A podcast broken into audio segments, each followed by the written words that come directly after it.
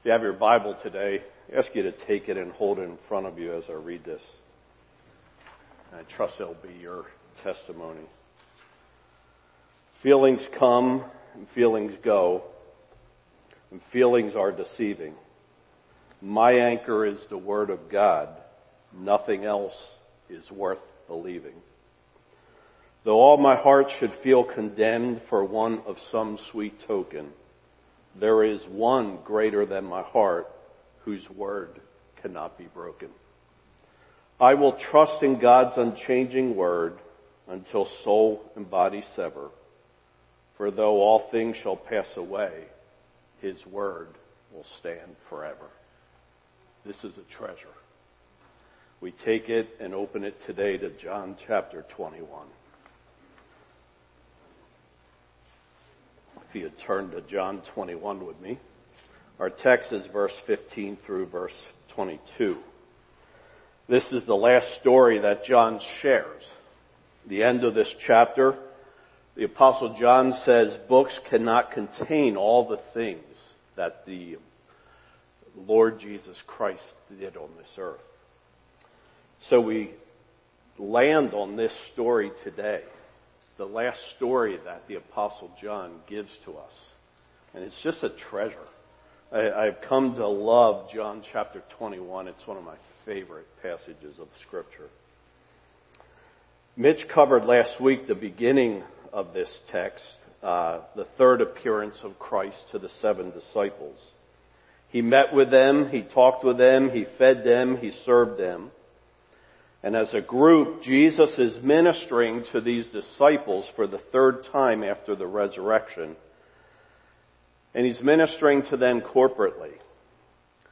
But our text today, verse 15 through verse 22, Jesus turns to one individual and he goes through the process of restoration. These verses are all about Peter and his Lord Jesus Christ. Restoration is a growth process. Jesus is taking Peter from one point to the next point. It's a matter of growth, of restoring him to usefulness. For what do we know but Peter, the last time we saw him, was denying his Lord three times before the cock crew. And Jesus is taking him from that point to a process of growth and restoration. He does it in your life. You're walking with the Lord and all of a sudden you realize, you know, I'm just not where I should be with my Lord. And there's a restoration process that has to take place. And I trust that today this will be a help to you in that process, but also that you can help others in restoring them to their walk with the Lord. John chapter 21 verse 15 through 22. Let's read it together. When they had finished breakfast, Jesus said to Simon Peter, Simon son of John, do you love me more than these? He said to him, Yes, Lord. You know that I love you. He said to him, Feed my lambs. He said to him a second time, Simon, son of John, do you love me? He said to him, Yes, Lord, you know that I love you. He said to him, Tend my sheep. He said to him the third time, Simon, son of John, do you love me? Peter was grieved because he said to him the third time, Do you love me? And he said to him, Lord, you know everything. You know that I love you. Jesus said to him, Feed my sheep. Truly, truly, I say to you, when you were young, you used to dress yourself and walk wherever you wanted. But when you are old, you will stretch out your hands, and another will dress you and carry you where you do not want to go. This he said to show by what kind of death he was to glorify God. And after saying this, he said to him, Follow me. Peter turned, saw the disciple whom Jesus loved following them, the one who had been reclining at table close to him, and said, Lord, who is it that is going to betray you? When Peter saw him, he said to Jesus, Lord, what about this man? Jesus said to him, If it is my will that he remain until I come, what is that to you? You follow me. Let's bow in prayer. Lord, you're a gracious God. And Many times we fail you. You're always compassionate, loving, willing to have your arms open and to embrace us and to grow us. I pray that you would take this text today. Teach us, Lord, about yourself. Help us to be like Jesus. And may we be servants and usable vessels in the restoration process. We ask this in the name of Christ. Amen. You know, Peter was a disciple that denied his Lord three times. And Christ in our text is restoring Peter to ministry. Peter's discouraged from his denial. He doesn't know what's going on. And before Christ's death, the disciples would walk with him every single day. They were with Jesus 24-7. Now, after the resurrection, days pass, and the disciples had seen him twice. Two times. That's a change of lifestyle. They walked with him every day, and now, where is he? Where is the Lord? And Peter, I believe, is discouraged. Lord, what do we do? Go back to the beginning of the chapter, and this, after this, Jesus revealed himself again to the disciples by the Sea of Tiberias. He revealed himself in this way. Simon Peter, Thomas, Nathanael of Cana in Galilee, the sons of Zebedee, two others of the disciples were together. Simon Peter said to them, I'm going fishing. What did that mean? I'm going back to the occupation I know. Where's the Lord? We, we were with him every day. And now we don't know where he is. And Mitch walked us through that scene last week where Christ builds the fire on the, on the seashore. He says, throw the net on the other side and they gain so many fish they can't even pull them in.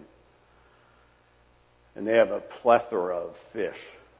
But it worked the way Christ had taught them throw it on the other side, not the way their own occupation had taught them.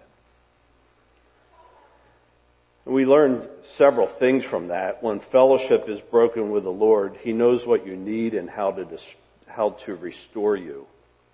The disciples had two false premises before we go into today. The disciples and Peter think they can resolve their discouragement on their own.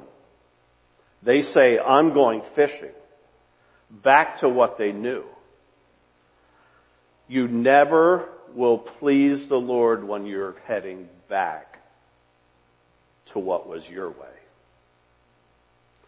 Secondly, Peter and the other disciples think they can find satisfaction in thrusting themselves into their work to find fulfillment. Well, what scripture tell us? That night they caught nothing. They did it their way. And your way will never resolve discouragement. You cannot resolve it on your own. You must, you tend to look inward to find your way through discouragement when the only answer is to look upward. So we learn from Christ's handling of Peter on how we can help someone to get back in step with the Lord or for us personally. We have to take the necessary steps of restoration. Now, I want you to understand today that restoration is different from forgiveness. The two are completely different. I believe Peter had the Lord's forgiveness. I base that on 1 Corinthians 15. If you want to turn there, or it's on the screen, 1 Corinthians 15 verse 3 this is the proof text of the resurrection.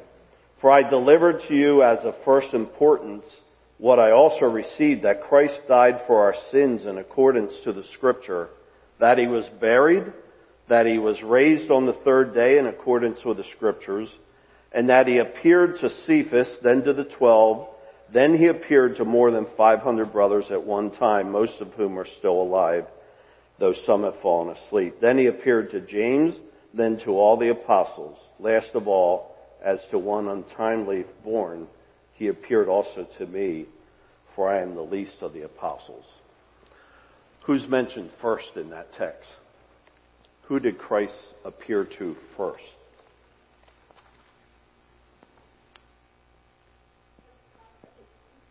Not first. He appeared first to Cephas. Who is Cephas? Peter. Now, can you imagine what that must have been like? There's a reason Peter is listed first. Christ arose. Who's he head for first? The disciple who denied him. That's a compassionate Lord. Now we don't have record of what was said at that time. But I can only imagine if you would imagine with me. There's Peter, and out of nowhere his Lord appears with the nail scarred hands. And there's with no doubt Peter falls on his knees and says, Lord, forgive me. Forgive me. And I believe forgiveness took place there. Oh Lord, forgive me for my denials. But the Lord's not done with them yet because he has to restore him to ministry, to usefulness. So I want you to see, first of all, verse 9 through 12, Jesus takes you back. He takes you back. I want you to see the significance of the story that Mitch covered last week. Look at verse 9. When they got out on land, they saw a charcoal fire in place with fish laid out on it and bread. Jesus said to them, bring some of the fish that you have just caught. And they haul the fish in. In verse 12, Jesus said to them, come and have breakfast. There's an incredible thought here. For two places in the book of John, we see this word charcoal. There's only two places in all of the New Testament this Greek word is used of charcoal. One is right here. Jesus has a charcoal fire going, has fish on it for their breakfast. Do you know where the other one is? John chapter 18, verse 18 and 25 to 27. John, uh, Peter is standing beside the fire, warming himself while Jesus is in on trial. And it's where Peter denies his Lord. This charcoal fire. Only two places in scripture this word is used. What is Jesus doing with Peter? He's taking him back to the very thing, the very scene where Peter denied his Lord. It's an incredible teaching moment, for it occurs within two to three of his senses. He sees the fire,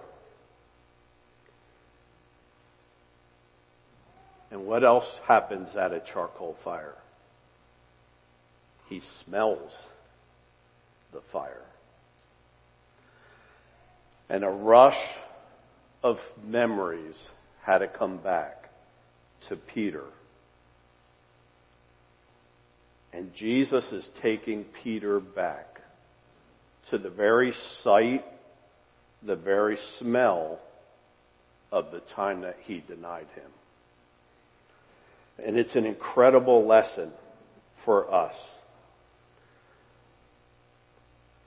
The lesson here is when you fail the Lord in previous days or when you have failed Him. Jesus wants to take you back to that spot, that time, that place, that smell, that sight, whatever's necessary to free you from that time of failure and make it a time of joy and satisfaction. Jesus is wiping out that previous thought and smell and now is making it something of fruitfulness and joy.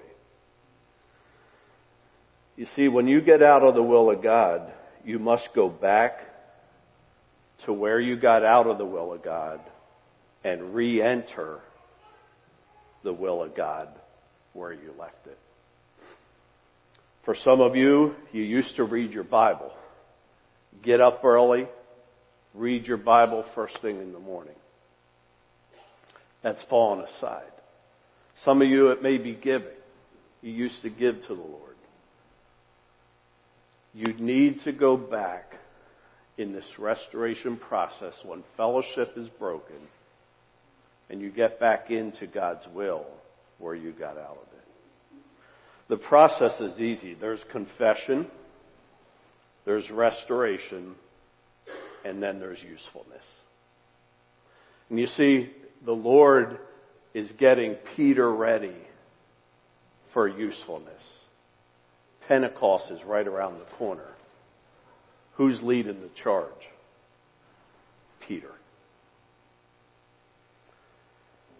In that pattern, you confess your sin, you get restored back to fellowship and backward into His will, and then you're useful for Him. You're an instrument of His. Secondly, Jesus reminds you of the mission, verse 15 to 19, these five verses that we read. Jesus asks the same question and in response gets Peter refocused on the mission.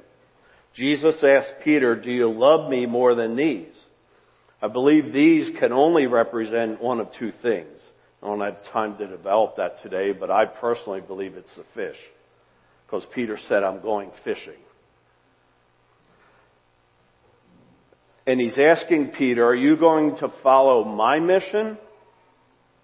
Or are you going to pursue your own occupation, your own kingdom, your own mission? Remember Matthew chapter 4 verse 19? Peter and his brother Andrew are walking by the sea and Jesus calls out to them at the beginning of the three years of public ministry and he says to Peter and to Andrew, Follow me, and I will make you fishers of men. Fishers of men. And I think Peter's looking at that fishing occupation, just pulled in 150 fish. That's a pretty good day of fishing. It's lucrative. And Jesus is saying, do you love me more than that? more than these. What's the mission Jesus had for them? Follow him. And he keeps repeating to Peter, tend my sheep, feed my sheep, feed my sheep. Who are the sheep? The ones that Peter is to be on mission for, fishers of men. Those to whom will respond to the gospel, to the good news. And Jesus says, Do you love me more than these? Peter's mission was to share the good news of Jesus Christ. It's the mission that he has for you. To be part of his kingdom, to build his kingdom here on earth. You may be building your kingdom rather than building the kingdom of God. And Jesus says, Do you love me more than these? Are you going to go fishing? Or are you going to be a fisher of men? And Jesus is refocusing Peter to the mission that the Lord had him to do. What is that mission for you today? Doesn't mean to leave your occupation, but it means that you are to be a light of Jesus Christ in your occupation, to shine Christ, to let others know of Him, to be pointing others to Jesus Christ in all that you do. Paul wrote to the church at Corinth, whatsoever you do, do all to the glory of God. The glory of God, the word glory there means to give a right opinion of God. When I was in Connecticut at church, I was passionate about reaching into the community. The way I could do that was by coaching baseball in their Babe Ruth League. And my whole mission and passion in coaching baseball was that. I can show these kids and parents the right opinion of God as I coach. You might be the best dentist.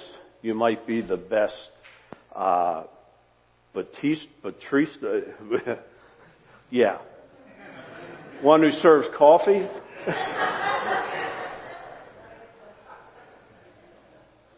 I don't care what your occupation is, what you do. You as a neighbor are to give the right opinion of God in whatever you do. Are you on mission? Jesus is restoring Peter from the occupation back to the mission of fishers of men. Want you see a third thing. Jesus lovingly challenges you in the process. These same five verses, 15 to 19, Jesus has Peter focused on the depth of his calling. And you can't catch all this in the English version that we have. But in the question asked three times, Jesus in the first two times uses the Greek word agape. You know what agape is. It's the unconditional love. It's the love God has for us. There are no conditions whatsoever on it. It's the, it's the love that you have in a marriage relationship. I will do what's best for you no matter what, no matter anything. That's agape love. I will sacrifice. It doesn't make any difference if nothing comes back in return.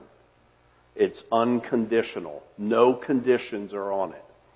And Jesus says, Peter, do you agape, do you unconditionally love me?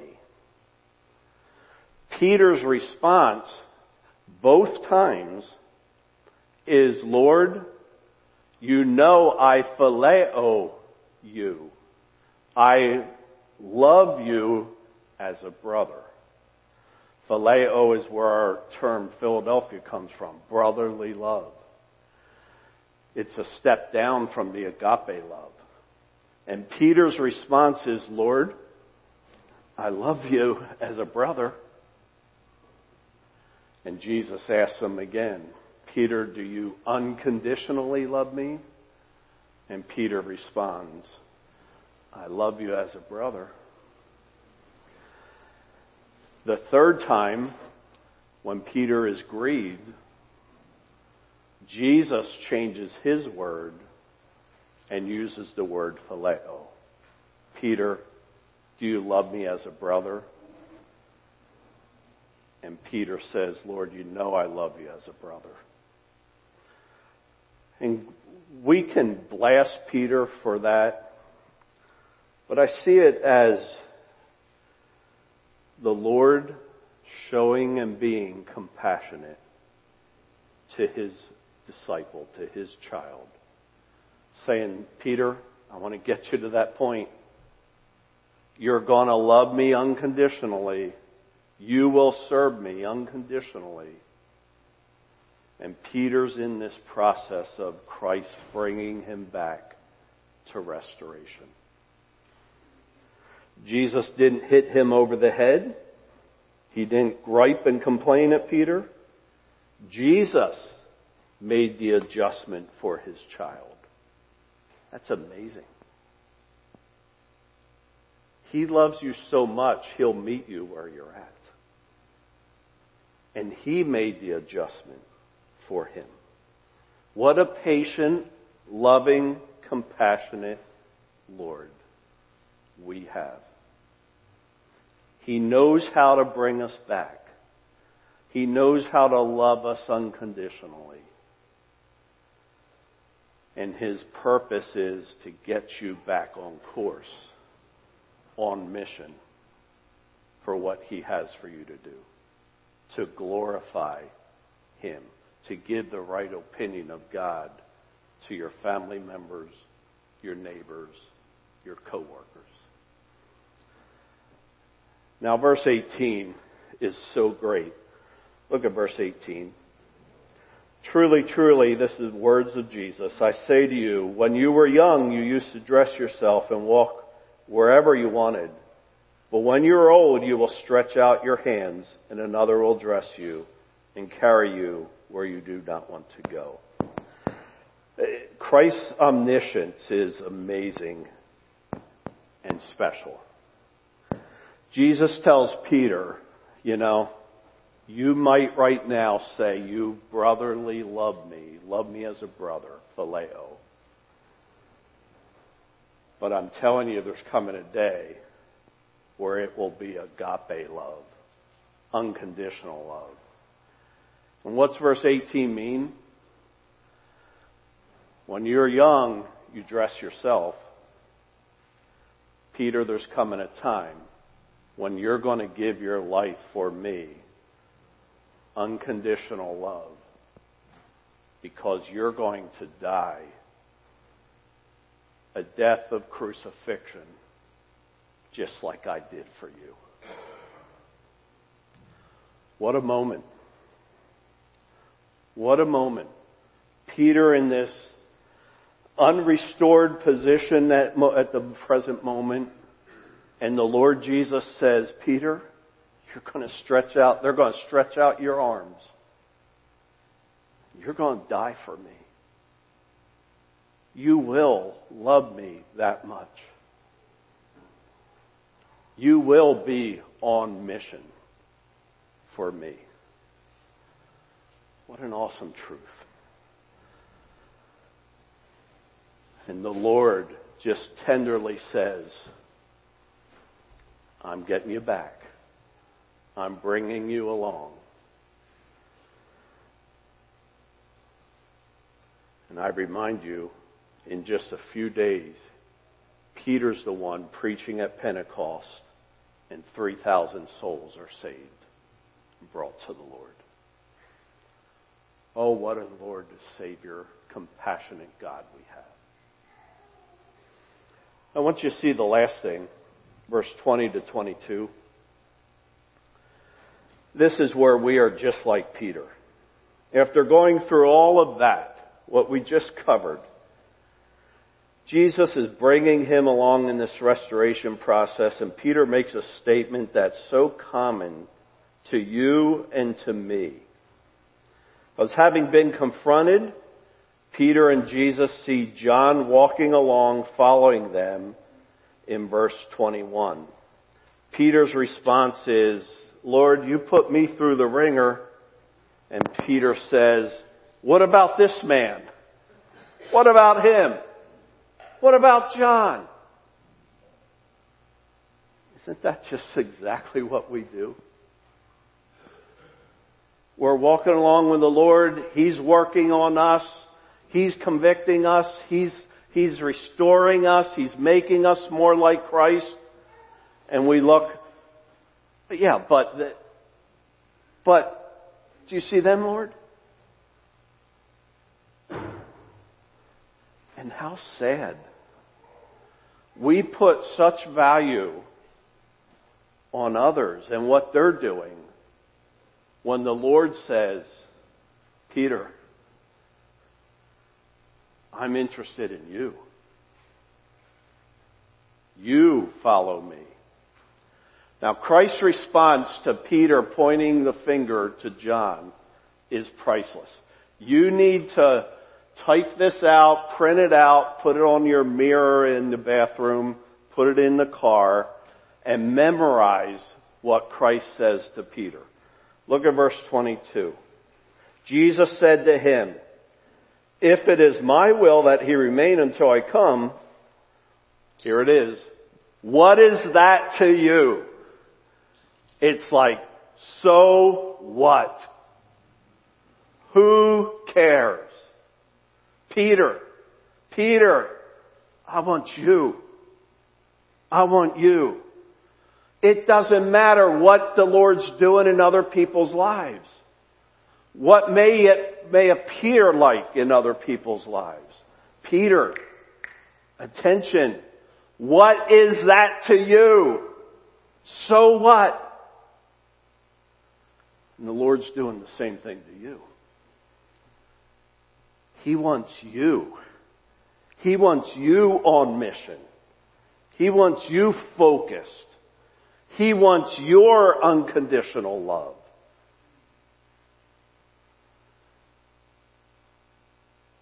What about them? What is that to you? Doesn't matter. It's your heart to God's heart. It's God's heart to your heart. You, he says, what is that to you? You follow me. The end of verse 22. You follow me. So the progression is verse 3, Peter says, I'm going fishing. To verse 19, Jesus says, follow me. To verse 22, you follow me. And Jesus gets Peter back on track and on mission. And in just a few days, he's going to lead the charge at Pentecost. You know, I don't know where you are in your life today. But I do know this. He's interested in you. And nothing else matters. He wants your heart. And we can put all the excuses up we want. And Christ says, What is that to you? The next time you're broken, feeling discouraged, useless, you need to remember Noah was a drunk, Abraham was too old, Isaac was a daydreamer, Jacob was a liar, Leah was ugly. Joseph was abused. Moses had a stuttering problem. Gideon was afraid. Samson was a womanizer. Rahab was a prostitute.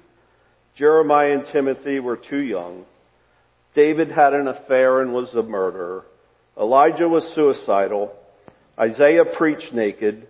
Jonah ran from God. Naomi was a widow. Job went bankrupt. John the Baptist ate bugs. Peter denied Christ three times. The disciples fell asleep while Christ prayed. Martha worried about everything. The Samaritan woman was divorced more than once and living with a guy. Zacchaeus was too small and Paul was too religious. Now, you line up and you're in good company. no matter what you're facing, where you where you fell off at, you need to get back. Smell that charcoal again. Whatever it is, your Bible reading, your prayer, your giving, your witnessing, your focus on the Lord. You're not alone. But He does want you. You follow me. You recommit yourself. You be committed. Be what He wants you to be. Don't think it's, it's too hard. You have a body to help you, to walk with you. You just need to take that step, whether it's of confession or it's just walking alongside of somebody or a decision of being unconditional love. Whatever it is, the Spirit of God speaks to your heart. But you need to get right with Him if you're not today. If you don't know Him as your personal Savior, then that's the first step. There's confession of sin. Lord, forgive me. I need you. You died for my sin. I receive you as my Lord. He takes us back. He reminds us of the mission. He lovingly challenges us in the process. He rebukes all your excuses. You can't say, what about them? No, he wants you. He's interested in your, your heart. Let's bow in prayer. I don't know if the Lord has spoken to you today or not, but I encourage you right there at your seat. You can confess it. You can get things right. You may need to come down front here and pray. Jerome's in the back. You can pray there. Mitch and I will be up front. You can, we will pray with you. But I don't know where you're at. You might need the Lord Jesus as your Savior. It may be something you have to go back to. Something you've stopped doing. But He wants to restore you to that sweet fellowship.